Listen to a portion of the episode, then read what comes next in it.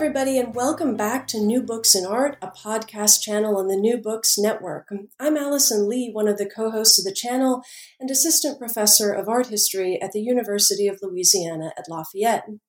Today, I'm excited to be interviewing Christian Kleinbub about his new book, Michelangelo's Inner Anatomies, which was published by Penn State University Press in 2020. Dr. Kleinbub is professor of Italian Renaissance art at The Ohio State University and is also co director of the new Foundation of Art History. He is the author of the award winning Vision and the Visionary in Raphael, which was also published by Penn State University Press. His other publications focus on a wide range of subjects, from the visibility of angels representational conflicts between antiquarianism and Christianity, and the paragone of painting and sculpture. These have appeared in edited volumes and leading journals such as the Art Bulletin, Renaissance Quarterly, and the Burlington Magazine. The book he wrote, which we'll be discussing today, challenges the notion that, uh, excuse me, that Michelangelo was merely concerned with the portrayal of superficial anatomy, that is, the parts of the body that can be seen from the outside. Instead, Dr. Kleinbub investigates what he calls Michelangelo's inner anatomical poetics, revealing the artist's beautiful bodies as objects of profound intellectual and spiritual significance. In the process, he illuminates how Renaissance discourses on anatomical organs informed Michelangelo's figures, linking interior experiences to phys- physiological processes associated with sex, love, devotion, and contemplation, among a number of other realms of experience. Drawing upon theological, philosophical, and scientific texts, Dr. Kleinbub shows how Michelangelo created a context driven practice which could be adjusted according to the needs of an individual commission or manipulated to embody a variety of meanings. I'm here to tell you it is a captivating book and one that I think has both a really subtle power and a kind of elegant density to it. Uh, it surely stands to make an impact on our thinking, even about one of history's greatest artists who I think we, we believe we know everything about. So I hope you enjoy our conversation. Christian Kleinbub, welcome to the show. Hi, thanks for having me. It's great to have you. So, I wondered if we might kind of start just to introduce our audience to you generally. If you could tell us a bit about yourself, where you were born, where you attended graduate school, uh, mentors you may have had, how you became interested in the Italian Renaissance. You're welcome to take this in any direction you want, but we'd like to know a bit more about you. Where to begin? Uh, I I grew up in San Diego, California, uh, which may sound like a world away from Raphael and Michelangelo, but it may be that it's the very reason that I am where I am. Oh, uh, early on, I was very aware that I loved history and art, and normally both of them together.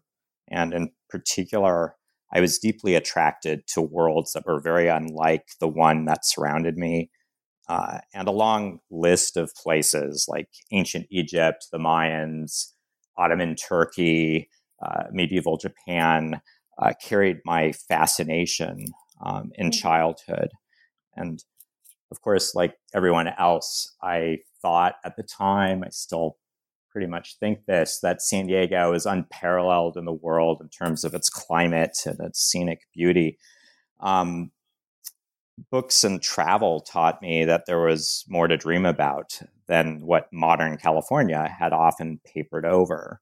Uh, and it isn't news to a native, and it certainly goes down better today than, say, a decade ago. But California, and specifically Southern California, despite its apparent newness, is actually blessed in all things cultural and historical. There's enough mm. sticking through the surface to lead you to other places and things. Mm-hmm. So I was lucky too. My parents, um, who I deeply love, uh, are very interested in art. And they took my brother and I to museums and other cultural institutions constantly. And I must have been very young, I think probably not much older than four or five, when I asked my mother whether or not heaven would look like the beautiful green park at the center of San Diego Balboa oh, Park, which is yeah, this Balboa. yeah colonial revival um, setting of beautiful historical buildings, pastiche buildings, where most of the best art museums and cultural institutions in San Diego live.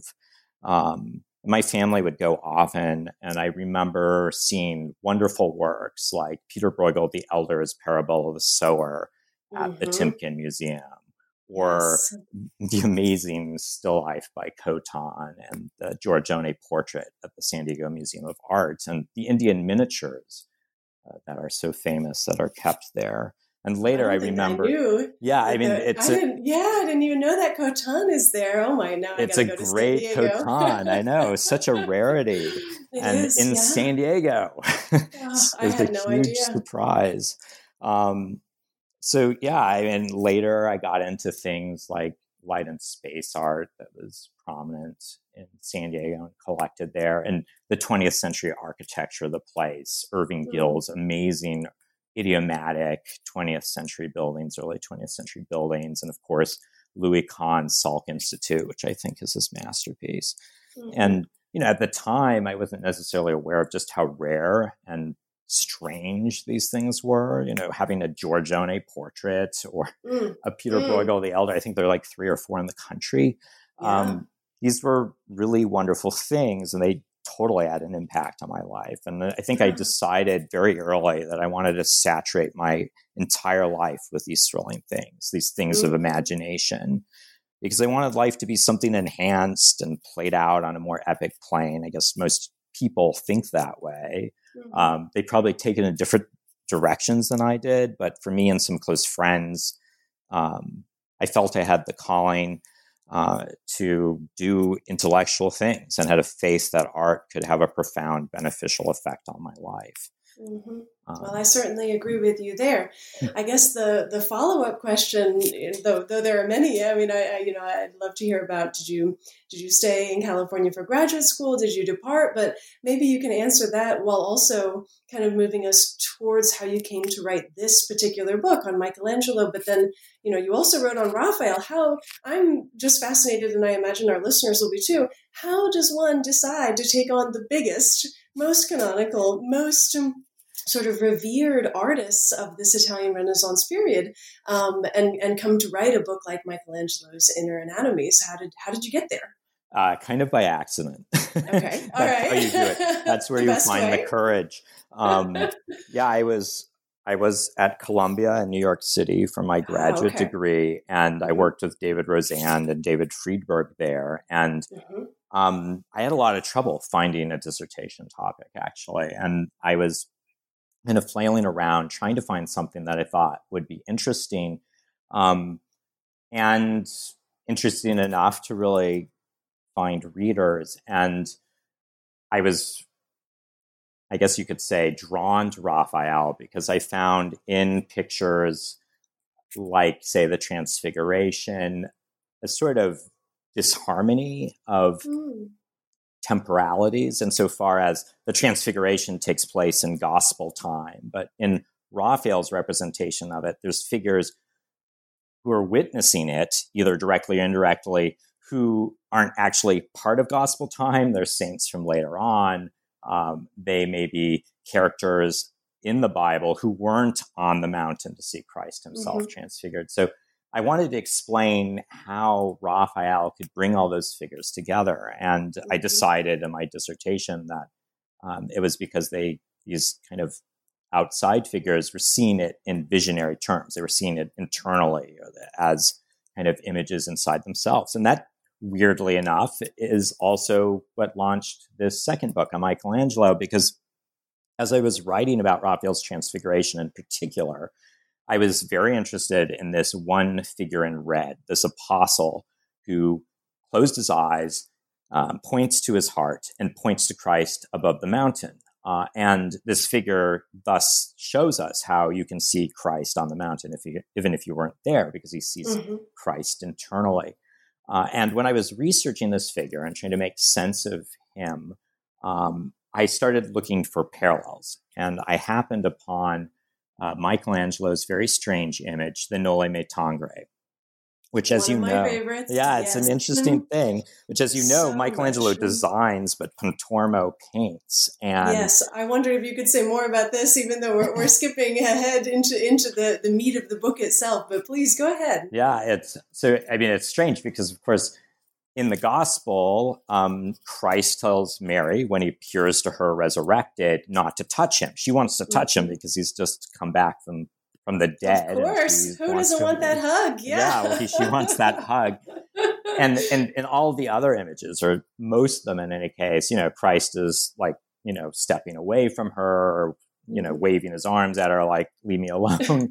Um, and in michelangelo's image christ does step away from her but at the same time he kind of does what he's just told her not to do because he reaches out and touches her left breast um, and he's indicating the heart underneath that breast um, and it just seems like a contradiction like christ you just said don't touch me and yet here you touch her. And Mhm. and uh, i saw it even as i was writing this dissertation on raphael some sort of theological explanation for this weird gesture um, which also carries this whiff of erotic about it which is for kind of sure. strange and potentially disturbing Yeah. And- At one point in the book, uh, this we're talking about the fourth chapter, and I Yeah. promise listeners we'll go back, we'll circle back around. But this was one of my favorites. So you call this, and this struck me so so much, the uncannily erotic. This gesture that he makes Yeah. towards her or pulls it pulling away from her.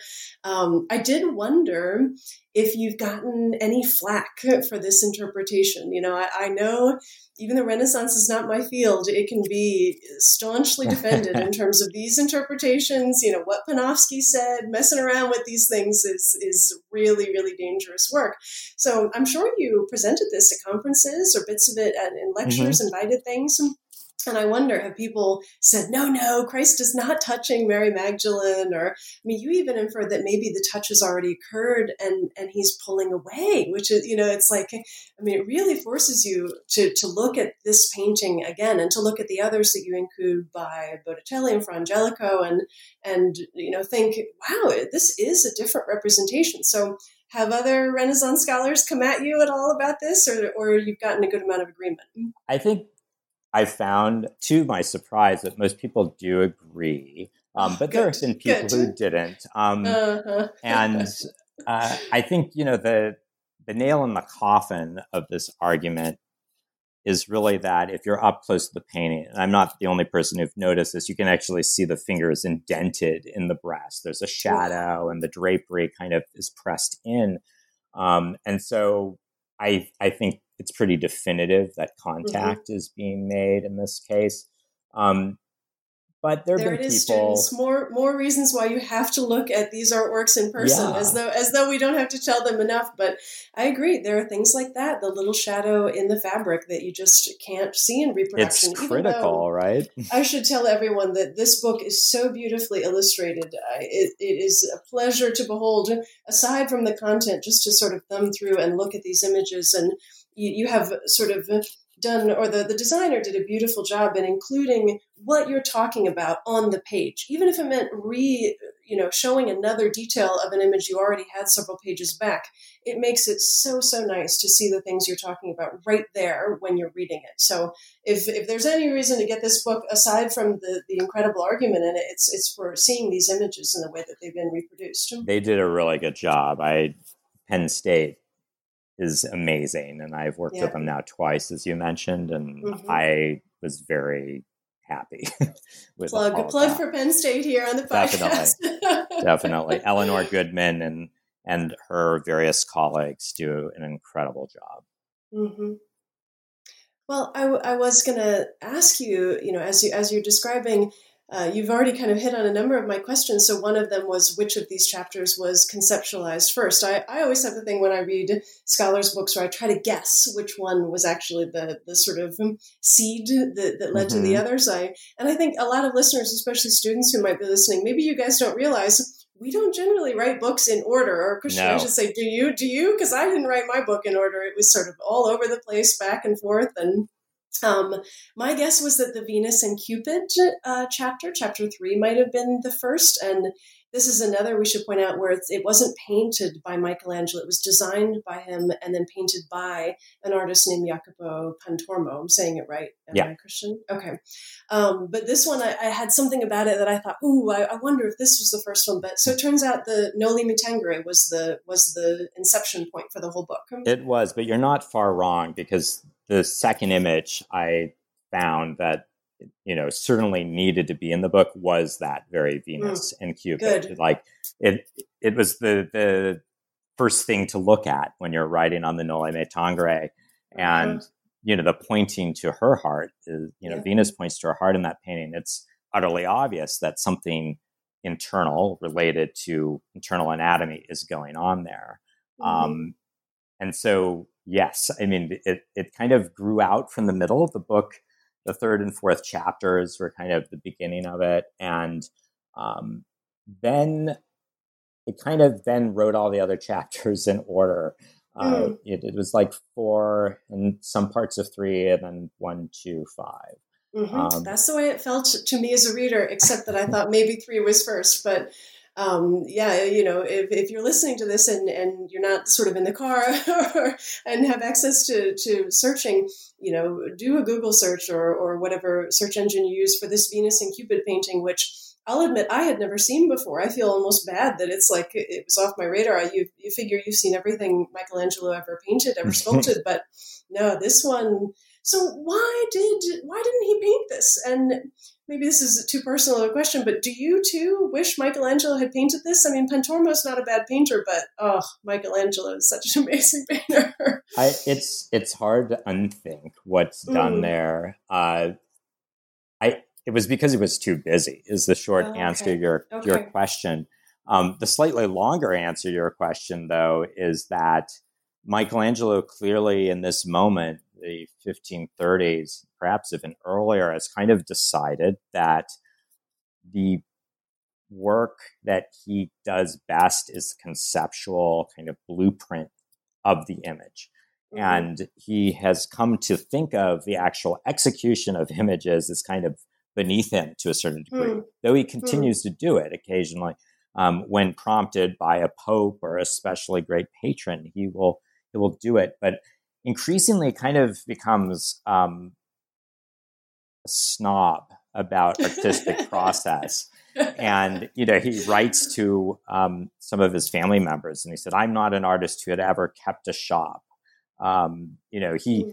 he sees himself as aristocratic and in fact he is from what you could claim barely as the minor nobility of Florence. And it's clear that he used the immense riches he heaped up over the course of his career to kind of reestablish his family in Florence. His hmm. nephew, um, for instance, becomes one of his big heirs eventually. Um, and he's trying to refound his family, which he claims probably erroneously descends from the Counts of Canossa. But that means that he can't get his hands dirty all the time. It's only hmm. under uh, duress he he seems to suggest that he's willing to wield a brush or a chisel, even though, as we know, he was carving practically the, the day he died. Um, mm-hmm. But this is part of a mythology of the man, and I think it has a reality to it insofar as everybody wanted something from him. So these mm-hmm. paintings get produced, um, and in many ways, they're they shouldn't be seen as second tier, despite the fact that he doesn't execute them because in the thinking mm-hmm. of the time collaboration was fairly acceptable and it seems that people often did think that the conception was the critical element even though there's mm-hmm. those contracts that say here and there like this must be painted by the artist himself not mm-hmm. an assistant um, so these these paintings are an anomaly but despite the fact that they're collaborations they become really famous. And mm-hmm. especially the Venus and Cupid, it's one of the most famous images of the 16th century in Italy. It has numerous copies made of it. And even though it's kind of hung high on a wall in the Accademia in Florence and no one really pays any attention to it anymore, they really should. It, it deserves, mm-hmm. and it has gotten more and more scholarly attention um, in the last decade or so. But um, it, it's a major work. And that work, like the Noli Me Tangere, turn out to be really intimate works too, despite their mm-hmm. fame and popularity, because they're made for friends or people who become friends. Uh, both of them shouldn't be considered secondary on that level either. They're made for sophisticated people who Michelangelo knows, uh, and he's not doing the same thing he might have done in a public image in them. He's not um, producing an altarpiece, for instance, for a mm-hmm. major mm-hmm. cathedral or church space. He uh, addresses the Venus and Cupid to his very good friend Bettini, who, like Michelangelo, is really interested in Tuscan poetry, like Dante, Boccaccio, and Petrarch. And it's mm-hmm. meant as a sort of homage to their shared interest in Tuscan poetry. And as you know, Michelangelo himself becomes a great poet. I mean, he's considered mm-hmm also a major uh, artist in literature, um, just as he is in the visual arts. Um, but so this painting is addressed at this sort of group of people who are interested in literature that are close friends and are members of his circle. And, and so this image, like the Noli Me Tangere, despite its scale, um, despite the weird nature of the collaboration involved, these are images that probably reveal a lot about Michelangelo personally and the people he mm-hmm. got along with. Mm-hmm. Well, at one point you you discuss in this Venus and Cupid chapter the I think you call it the painting's fertility, which I I really I mean it worked in a lot of different ways, but speaks to what you're describing in terms of how this is such a famous painting. It was so influential. It was sort of ripped off in various ways by artists who came after, um, and and has had this kind of fertile presence that we seem to have lost sight of a little bit. So it's it's nice to hear you kind of say that. Yeah. I want to touch on on two things. First of all, since you're beginning to talk about Michelangelo's poetry, which uh, if I imagine most of our listeners know that Michelangelo wrote poetry. I think most of us, when we teach Michelangelo, find a way to at least include the the little uh, ditty he wrote about to painting the Sistine ceiling, yeah. and you know you talk at great sort of fascinating length about about this too, and in a way that I had never thought about the the inner anatomy of how he's contorting himself and understandings of the brain and different ventricles. But um, I picked out just a few lines of Michelangelo's poetry, which you mostly focus on in chapter two, though it's it's dotted in in nice places throughout the book. And I thought I might read a few of these lines. I don't know if you have any memorized or that you'd like to pull out as well, but these, I, I just want our listeners to, to kind of uh, realize that they should be thinking about Michelangelo in the way you're describing as a writer, in addition to being uh, astoundingly talented as a sculptor and a painter. So I liked. All right, I got them pulled up here on my on my laptop. All right, how about uh, this one's a, a little bit long. It's four four stanzas or so, but um, so this is Michelangelo. Oh God, oh God, oh God. How can someone pierce my heart who doesn't seem to touch me? What is this thing, O love, that enters the heart through the eyes, and in the small space inside it seems to expand? So, oh man. um, and there, there are lots of others like that. You talk about this one line where he, he describes his heart as being made into an anvil and his breast into a bellows so that they could both forge sighs, sighs with the flame uh, mm-hmm. uh, that someone has kindled in him. So, um, uh, you know, how, what, what, do I even say about this? How did you become interested in this poetry? I, I feel like I'm asking a silly question. It's, it's obvious, but um, you know, do you want to talk at all about what you do with this poetry? Because it it's really is a fascinating thing. Again, at the heart of the book in chapter two, where you do this work. Yeah, I, it it was something that I was familiar with all along. Um, my advisor at Columbia, David Rosand, loved these poems and assigned mm. them, for instance. So I was familiar with them already, and once you know I was on the trail on the hunt, and I had noticed the heart gestures in the Noli Me Tangere and the Venus and Cupid, among others. I, I recalled the poems, and as you just demonstrated, they are riddled with references to inner mm-hmm. anatomical subjects. What's kind of strange to the contemporary modern uh, reader of these poems, though, uh, is that he's not using the heart necessarily metaphorically the way we still do in our love poetry. You know, I might say that someone broke my heart mm-hmm. in a mm-hmm. metaphorical capacity. But of course, you and I don't believe that anything happened in the actual organ, my heart, right? We know it happened in my Hopefully brain. Not. right, exactly. I guess one could have a heart attack, right? And, yeah, and prove yeah. me wrong. But, uh, but, for people in this period, this sort of uh, we call metaphor of the heart also could be backed up by an anatomical theory. And that was one of the weird things that the poetry led me to understand was that a lot of people in this period had overlapping and sometimes contradictory ideas about internal anatomy. And a lot of the things we consider mere metaphors were not. And the poetry allowed me to kind of go there. It allowed me to not only illustrate and give evidence for this fact, but to show how pervasive it was. And mm-hmm. since Michelangelo was a big poet and talked a lot about poetry, and a lot of his friends were scholars or writers of poetry, um, it really was the best textual proof, if the images weren't enough, about what he was doing.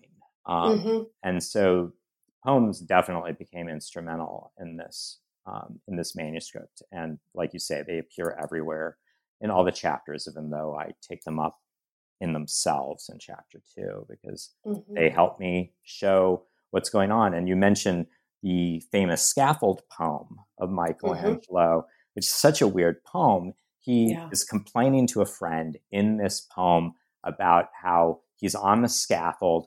He's having to stand upright and stick his beard straight upwards vertically mm-hmm. in order to see what he's doing with his hand. And the paint is falling into his eyes as he does so. And there's these interesting allusions in the poem to anatomy and in ways that have never been explained. So, for instance, mm-hmm. he says somewhat enigmatically that while he's in this contorted position, his memory touches the top of his back. Um, mm-hmm. Um, memoria is the Italian wor- word. And it's like, what does this mean? As the contemporary reader of Michelangelo, it makes absolutely no sense. And in fact, I know that Saslow, who's the great um, scholar and translator of these poems in English, um, didn't really know anything more than in Michelangelo's time, the back of the head, back of the brain was where they thought memories were stored. um, mm-hmm. So but what I did with this, and I, I, I decided, well, why does he bring this up? This seems like a rather arcane or esoteric bit of an anatomical knowledge to just kind of throw into a poem complaining about painting something. And what I discovered is that Michelangelo is very much aware of all these further implications of the fact that his memory is touching the top of his shoulders he is referring, as it turns out, to an anatomical theory about the workings of the brain that mm-hmm. says that the position of your head affects the quality of your thoughts. Because people in this period, as you read in the book, uh, thought that there were these quasi corporeal uh, vapors traveling between organs in the body and inside of organs in the body. And they believed the brain had three main chambers front, middle, and back and the back was memory, but the middle of the brain was where the intellect and judgment were. Um, and if you're doing something that's important or difficult mentally, you need the spirits to be in that central part of the brain to guide you through that process. And they also say, the anatomists who write about this, that if you throw your head backwards so that the back of your head touches your shoulder blades or your back, that prevents these spirits because of this worm like uh, door that exists between these two spaces. It prevents those spirits from traveling into the center of the brain. And thus they cut off, this position cuts off intellectual judgment. Um, mm-hmm. And so when Michelangelo is painting that ceiling and writing this poem and drawing himself in this difficult position with his head thrown back and looking at the ceiling, he's also referring in the poem to an anatomical explanation for why he's not going to do well. And of course, we know he did well. Michelangelo yeah. liked to complain. but he's actually doing something rather learned here. And mm-hmm. presumably his, his um, interlocutor would have understood this. And would have understood that Michelangelo's position physiologically is the wrong one to do something important like paint the Mhm. Sistine ceiling. It's, I mean, it's a, a major discovery. It really, it really is one of many in the book. But I, I know personally, I won't ever be able to teach that poem again. I mean, undergraduates tend to, to love when you do Sistine Chapel lecture. I always, you know, make sure that I, I work that in and show the little sketch or doodle of himself that, that's included. But now being able, especially in a sort of gen ed, general education classroom, where you've got those who are pre-med students and nursing, you know, to be able to rope them in by explaining, as you just did so so beautifully, these different understandings of the the parts of the brain and the the, the worm-like chamber that connects them.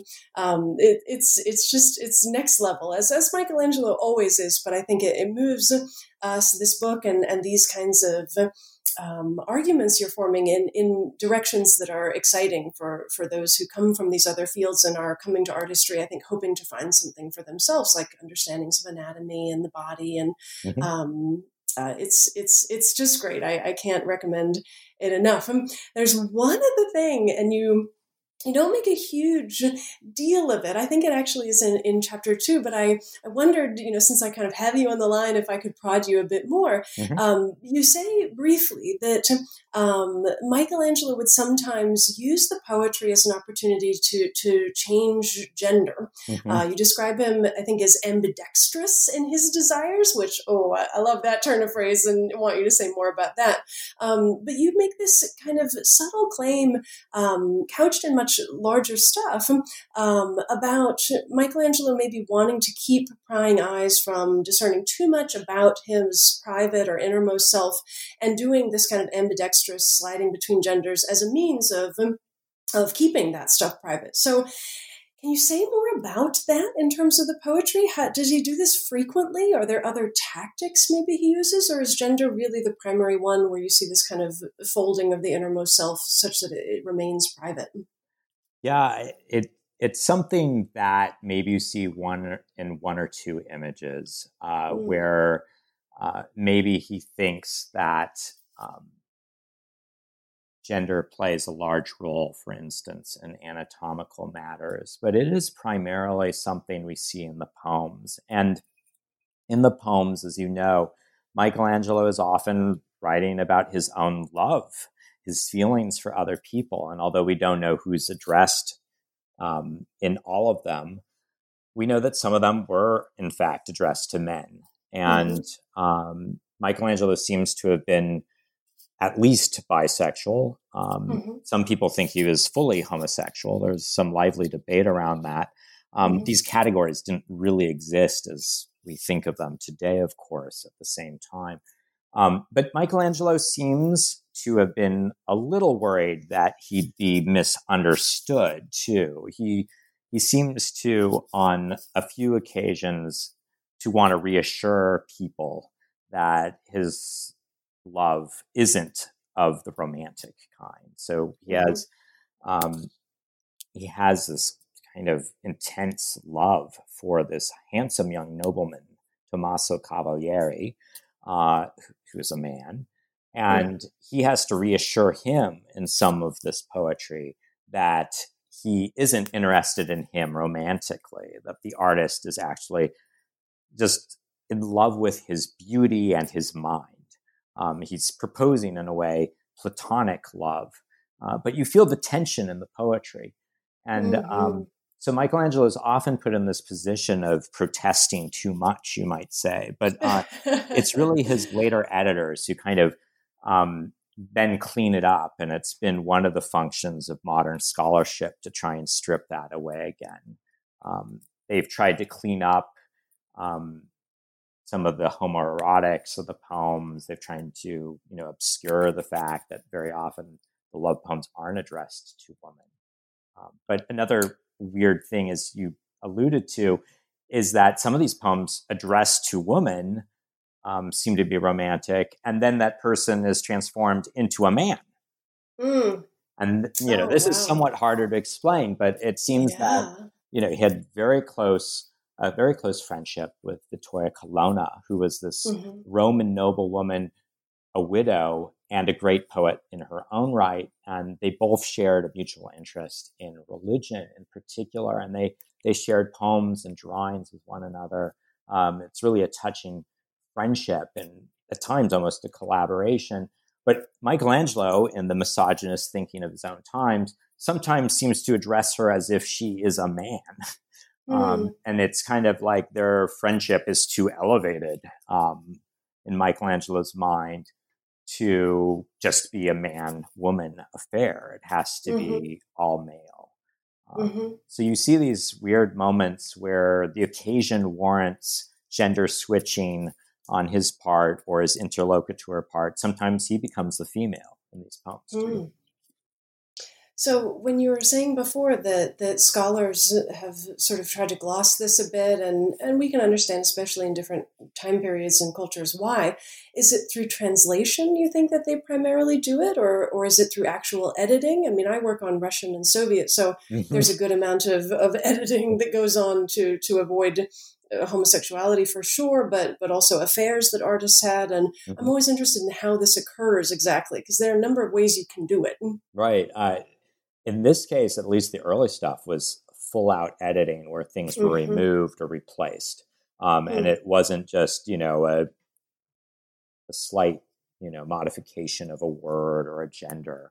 Um, there was that too, but there's an actual cleanup process in the 17th century. And happily, uh, the poems in their original form do survive, in the Buonarroti family collection, now the Casa Buonarroti in Florence. Mm-hmm. And so scholars later um, in the modern period could recover the actual um, original wording. Uh, but thank, yeah, it was it was goodness. a whitewash campaign, and uh-huh. and you uh-huh. have the sense that the early 16th century, and this isn't my idea. This is this is well known in the field. The early 16th century is a lot looser about these things, as was the 15th century. It's mm-hmm. really after the Catholic Church begins to take seriously the threat of Protestantism in the middle of the 16th century, that a lot of this stuff tends to be scrutinized more. And it's not just mm-hmm. heresy, it's wayward behavior of all kinds. And um, it's not just the Inquisition, but there's a lot more. Um, there's a lot more surveillance, you could say, going on. And Michelangelo's own religious beliefs um, might have been scrutinized if he had lived longer, in fact, mm-hmm. too. He mm-hmm. had some sympathy, though he remained a Roman Catholic. He had some sympathy with certain ideas um, that you can also associate with Luther, as did some of his friends like Vittoria Colonna. Mm-hmm. Um, and so there's a lot about Michelangelo that by the 17th century didn't look like it was right and proper, that mm-hmm. needed to be disguised if his reputation was going to continue. Um, and Michelangelo famously is held up by his first biographers and all subsequent biographers as a very moral individual, a man of great ethics. Um, and, you know, we can't for sure say what he actually was or wasn't. Um, but mm-hmm. this became at least the rhetoric surrounding his life. And so um, when the time comes, it's actually one of one of his family members who as edits the poems. Um, I think it's in the early 17th century or the late 16th century, uh, and cleans them up and publishes them, and so mm. makes Michelangelo accessible as a role model to other artists or as a great person, a great man, mm-hmm. as they would have said. Mm-hmm. Yeah, I think I'm I'm maybe interested in this kind of the rhetoric surrounding Michelangelo, certainly in the kind of historiography you're describing, where uh, how do artists come to have the reputations, or how do we come to have sometimes the misconceptions, you know, so, mm-hmm. someone being uh, constantly described as a great man or a genius. You know, this, these mythologies are strong still in art history, despite our best efforts to dismantle them to some extent. But it leads me to to maybe ask you about something that happens in in the first chapter, towards the end, I believe, where you talk about a contemporary's description of Michelangelo's body, his his build, mm-hmm. um, and and I just found this like, oh, this is like the secret stuff. I mean, I I, I don't uh, we Michelangelo maybe is an instance where we we do have a sense of him because he's a sculptor and because that's such a physical activity mm-hmm. um, uh, of his physical presence. But I did wonder, are there more descriptions of him like this? I mean, the one that you included made me think of him as someone who was considered sort of handsome and brawny and, and masculine, you know, in his own time. Later, you talk about the the yellow color of his eyes. Someone mentioning that, and I was sort of like, "Wow, Michelangelo had you know these mm-hmm. light, unusual colored eyes." So I know it's not the maybe the most rigorous and, and historical of things, but can you say more about things that you came across? I mean, was he known for his looks in his own time? I think listeners probably are excited by things like this. He certainly is known for that build, um, but his face, unfortunately, for for um, for him, I suppose, um, got messed up early on when a rival sculptor punched him in the face and broke his nose. So it was always ah, crooked, yes. um, uh-huh. and so Michelangelo was conflicted about his own beauty um, or lack thereof, and mm-hmm. Um, he clearly felt a little uncomfortable about descriptions, even though he may have produced this kind of self portrait um, that you mentioned describing his own eyes, the yellow mm-hmm. leonine eyes. Um, he nonetheless, despite whatever hesitation he might have had, was portrayed you know, dozens of times um, in his lifetime and afterwards.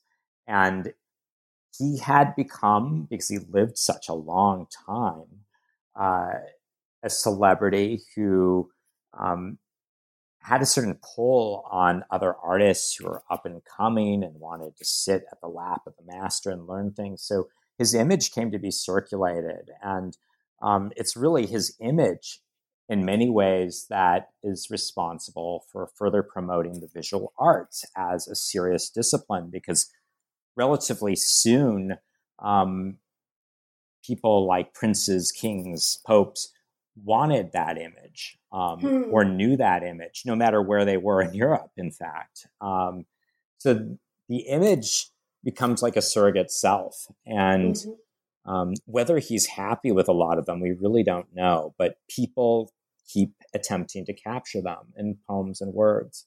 And, you know, you mentioned how well built and healthy he was. Um, you know, as I mentioned there too, this has an anatomical reason for being because in Michelangelo's thought and the thought of a lot of anatomists at the time, if you became, for instance, fat and maybe uh, you had a softer body than Michelangelo did, um, that may mean that you're actually disrupting the ideal constitution of the body, which is supposed to be alive nimble and efficient mechanism. Um, people who eat too much and put on weight, uh, they, according to the anatomists of the time, are not going to think as clearly.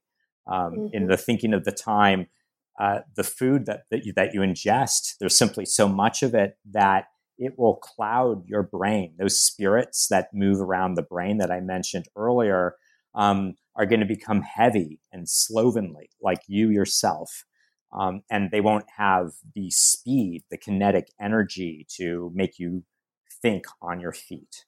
Uh, mm-hmm. And so, weirdly enough, even these descriptions of Michelangelo clearly refer back to anatomical thought of the mm-hmm. period. Mm-hmm. Uh, and Michelangelo, when he's described by people like Condivi or Vasari, uh, they're describing the ideal physical specimen of the artist too um, mm-hmm. someone who kind of lives in moderation, doesn't eat too much. Um, they mention his continence too. His he doesn't, you know, go out and have sex a lot, which is the thing according to Vasari that killed Raphael. Um, and mm. those sorts of anatomical processes actually dissipated your health and your mind too much in the thinking of the time. Um, hmm. So Michelangelo in the construction of this portrait emerges as the ideal physical specimen, at least on the insides, um, when you're talking about art. Yeah, it came across that may, that way to me, and I think certainly related nicely to the overarching topic of the book, the, the thing that you mentioned so frequently, this idea of Michelangelo's bodily poetics.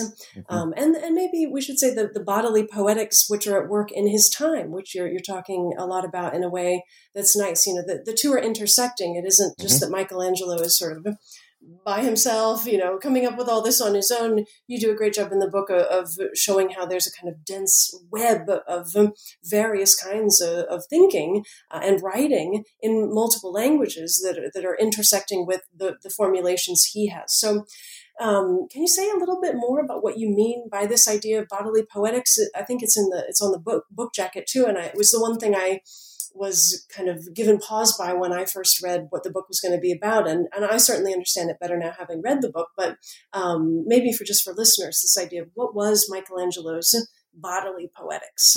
Yeah, the bodily poetics, as I define them, of Michelangelo, uh, is his way of taking different organs um, and attributing to them different functions or properties. Uh, and the reason why it's a poetics and not a science is because there's very little that's scientific about it. And Michelangelo's time, as you read in the book, uh, there were at least four competing ideas about how internal anatomy worked. Philosophers mm-hmm. had one, theologians had another, poets had another, um, medical doctors had another. And often they attributed very different qualities to different organs. I mentioned the brain earlier and its capacity for judgment and memory and intellect. But some people didn't think the brain was the thinking organ of the body in Michelangelo's time. They thought the heart was, and they were following mm-hmm. Aristotle in that. And so, what Michelangelo does is he seems to think, when he's referring to the internal anatomy of a body, about the commission and the subject matter.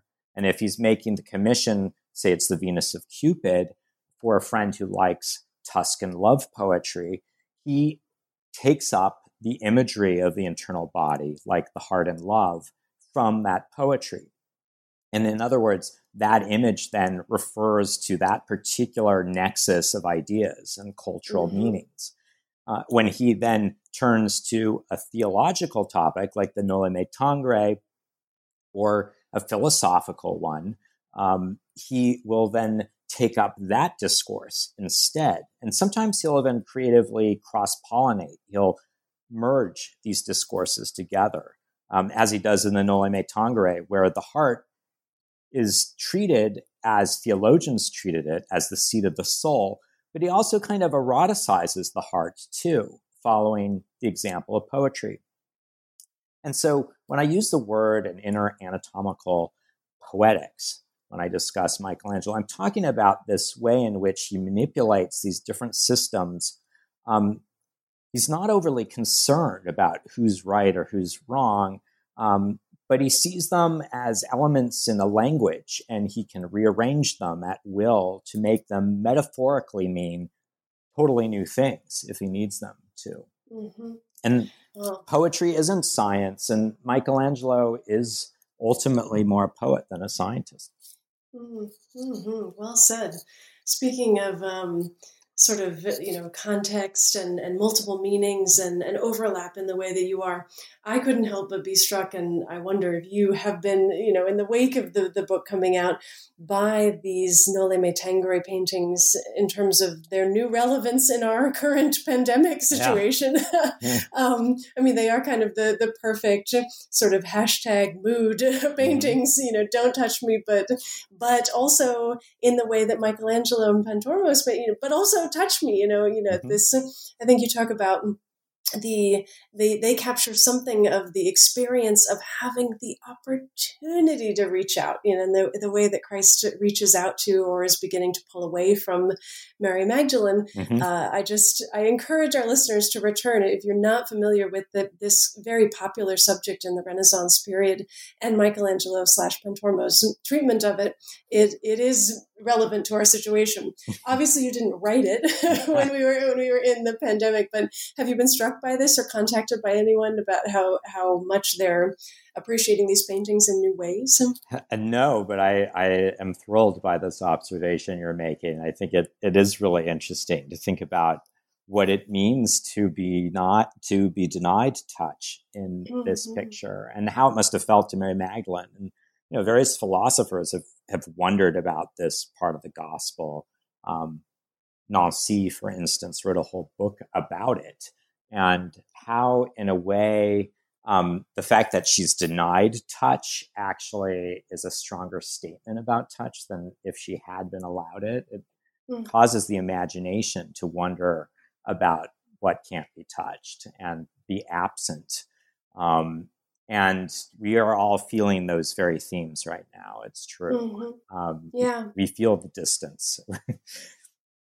Absolutely. And maybe we'll feel soon the this function of the heart that they had a sense of in the Renaissance that maybe we've lost touch with this idea that it's um, an inspiration, a flashpoint for multiple kinds of feeling and and faith in in the way that you re- really get to the heart of oh, no pun intended. Oh, I knew I knew that was coming.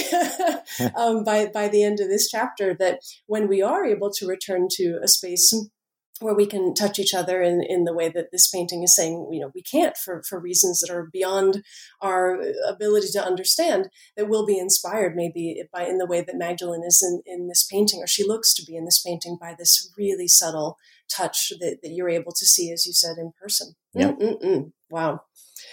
Well, I'm looking at the time. Christian, I, I feel like I've taken up a lot of your time, but I would be remiss if I didn't ask you the kind of traditional final question on, on the podcast, which is tell us what you're working on now. What, what can we look forward to in, in a couple of years? Is it more Michelangelo? Is it mm-hmm. Raphael? What, what direction are you going? Uh, the jury's still out. Uh, my oh. friend, my friends like to joke that I should write a third book on Leonardo da Vinci to finish the triumph. Yes, but I don't have. And then and Donatello too. So I know. the students can think the Ninja Turtles are.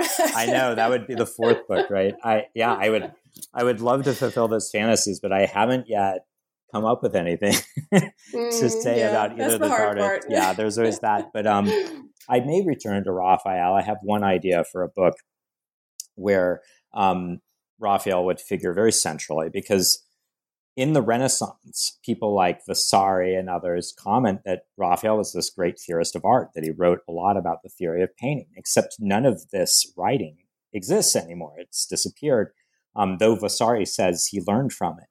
And um, since it's disappeared, excuse me, and since we have very little to go on, uh, I've been thinking, well, maybe if we went back to the paintings and the drawings and we studied them attentively enough, we might be able to reconstruct a theory of art from from those things, and we might be able to say a few things about what Raphael believed painting was about um, by looking at the pictures. So that's one thing that is percolating in the back of my mind.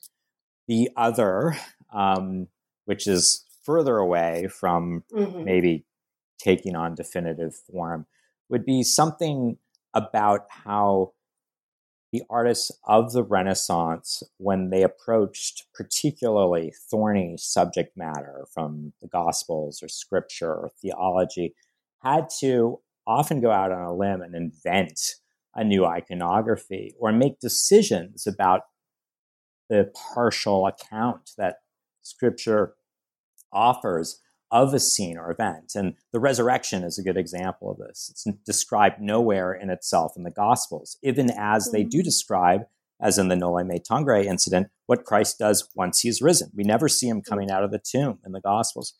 But artists are constantly depicting him coming out of the tomb in glory. Um, and in a way, this is this is a, a sort of attempt to plug a gap in the scriptural record. They want this scene to exist, despite the fact that we're not told about it. Um, mm-hmm. And so I would be curious if there there's more to say about that issue, about whether artists, when it comes time for them to become what is more or less theologians themselves, what their process is like, what their doubts and concerns are, and how they take up what is essentially a very serious task. Wow. Oh, both, both of those projects sound great. I mean, I was ready to be like, oh, the first one, but no, I think I think you need to write both of those books. So sorry, Christian. I know. Give me 15 um, years. Yeah, I boy, I feel you there. Well, at least at least we're not uh, you know devoid of, of good ideas. Those those just both sound like they would be really really great contributions. Thank you. Well, I I have to say that I enjoyed talking to you about your new book today. I hope maybe to talk to you about one of the the books that you just described when they when they come out and come to full fruition in the future. But I really think this one is a wonderful contribution to art history. My name is Allison Leigh, and this is New Books in Art, a podcast channel, of course, on the New Books Network. I've been talking to Christian Kleinbub about his new book, Michelangelo's Inner Anatomies, and I do hope that many of you will give it a read. Thanks for listening, everybody.